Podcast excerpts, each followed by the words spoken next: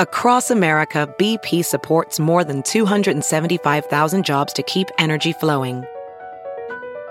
Jobs like building grid scale solar energy in Ohio and producing gas with fewer operational emissions in Texas. It's and, not or. See what doing both means for energy nationwide at bp.com slash investing in America.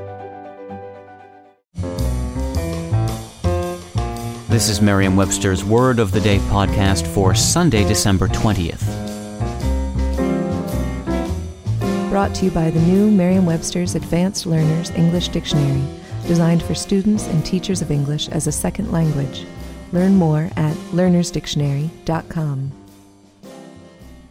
The word of the day for December 20th is groundling, spelled G R O U N D L I N G.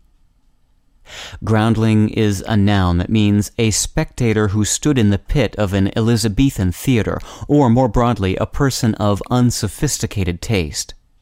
It can also mean one that lives or works on or near the ground. Here's the word used in a sentence. The movie was panned as mindless fodder for the groundlings. In Elizabethan times, play-going audiences were a diverse bunch. In the upper gallery, the wealthier patrons fanned themselves and looked with disdain at those who could only afford the penny admission to the pit below. Pit spectators had to sit or stand in close proximity on the bare floor, exposed to the sweltering sun or the dampening rain. At times they behaved with less than perfect manners, and they reportedly emitted a less than pleasant odor. The pit was also called the ground. Those in it were groundlings. Today we use groundlings to refer not only to the rabble of old, but also with some facetiousness to ordinary Janes or Joes. With your word of the day, I'm Peter Sokolowski. Thanks for listening.